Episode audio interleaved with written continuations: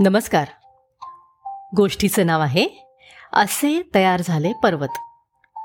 मेघालयातले खासी लोक असं मानतात की सुरुवातीला पृथ्वी ही फक्त दूर दूरपर्यंत विस्तारलेली सपाट जमीन होती. काही जंगलं आणि नद्या होत्या पण पर्वत नव्हते दऱ्या नव्हत्या.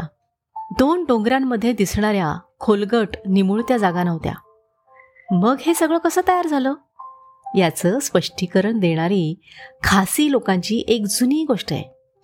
एकदा का डिंग म्हणजे अग्निदेवता का उम म्हणजे पाणी देवता आणि का संगी म्हणजे सूर्यदेवता या पृथ्वीवरच्या तीन देवतांची आई त्यांना भेटायला स्वर्गातून खाली आली.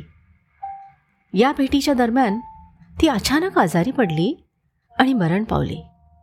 तिघी बहिणींना मोठा धक्का बसला. पण आता आईचे अंत्यसंस्कार करण्याची दुःखद जबाबदारीही त्यांच्यावर येऊन पडली होती. खासी लोकांमध्ये मातृसत्ताक संस्कृती रुजलेली आहे. त्यांच्या रिवाजानुसार अंत्यसंस्कार करण्याचा पहिला अधिकार धाकट्या लेकीचा असल्यामुळे का संगी पुढे झाली. आईचा देह जळून जावा म्हणून अति प्रखर किरण सूर्यानं पसरले. या प्रचंड उष्णतेमुळे सगळी झाडं झुडपं गवत जळून खाक झाले. नद्या ओढे आटले. पण आश्चर्य म्हणजे या तिघी बहिणींच्या आईचा मृतदेह जसाच्या तसा राहिला होता. आता पाळी होती का उम हिची. तिनं आपली सगळी ताकद पणाला लावून अनेक दिवस धुवाधार पाऊस पाडला. सगळीकडे पाणीच पाणी झालं आणि त्या महापुरामध्ये पृथ्वीवरची प्रत्येक गोष्ट पाण्याखाली गेली. तरीही आईचा देह जसाच्या तसाच राहिला.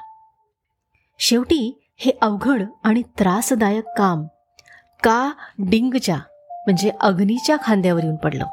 हे काम आपल्याला तडीच न्यायलाच हवं. या विचारानं तिनं आगीच्या महाकाय ज्वाळा सगळ्या पृथ्वीवर निर्माण केल्या. अनेक दिवस आगीचे प्रचंड लोट रोडावत राहिले होते. प्रखर प्रकाश आणि उष्णतेचं साम्राज्य अख्ख्या पृथ्वीवर पसरलं होतं.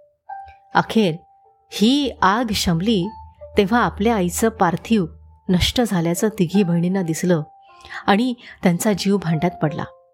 त्या दिवसापासून लांब लचक पसरलेल्या सपाट जमिनीचं स्वरूप बदललं. पर्वत आणि दऱ्या तयार झाल्या आणि खोल दऱ्यांमधून निळे धुक्याचे लोट वर यायला लागले.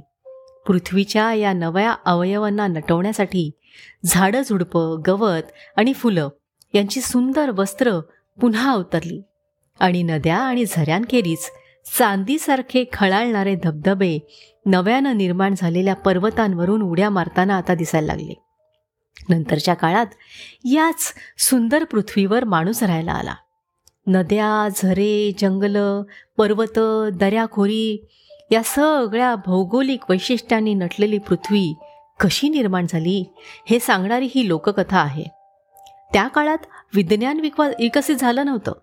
त्यामुळं सूर्य पाऊस आणि आग यांच्याविषयी माणसाच्या मनात आदर कुतूहल आणि भयही होतं. या तिन्ही नैसर्गिक घटकांविषयी त्यांच्या सामर्थ्याविषयी प्राचीन लोकसमूहांच्या मनात असलेला आदरही या कथेत व्यक्त झालाय. पर्वत तयार होण्याची अनेक कारणं असली तरी पृथ्वीच्या कवचातल्या उष्णतेमुळेही म्हणजे हॉट हॉटस्पॉट्स साऊथ डाकोटामधल्या ब्लॅक हिलसारख्या काही पर्वतांची निर्मिती झालेली आहे. त्यामुळं अग्नीनं पर्वत निर्माण केल्याची या कथेत व्यक्त झालेली समजूत चुकीची मानता येणार नाही. माणसाला राहण्यासाठी योग्य अशी सृष्टी कशी निर्माण झाली याबद्दलचं कुतूहल आणि या प्रश्नांचं आपल्या परीनं उत्तर देणारी ही लोककथा माणूस आणि निसर्ग यांच्यातलं सौहार्द दाखवणारीच आहे. धन्यवाद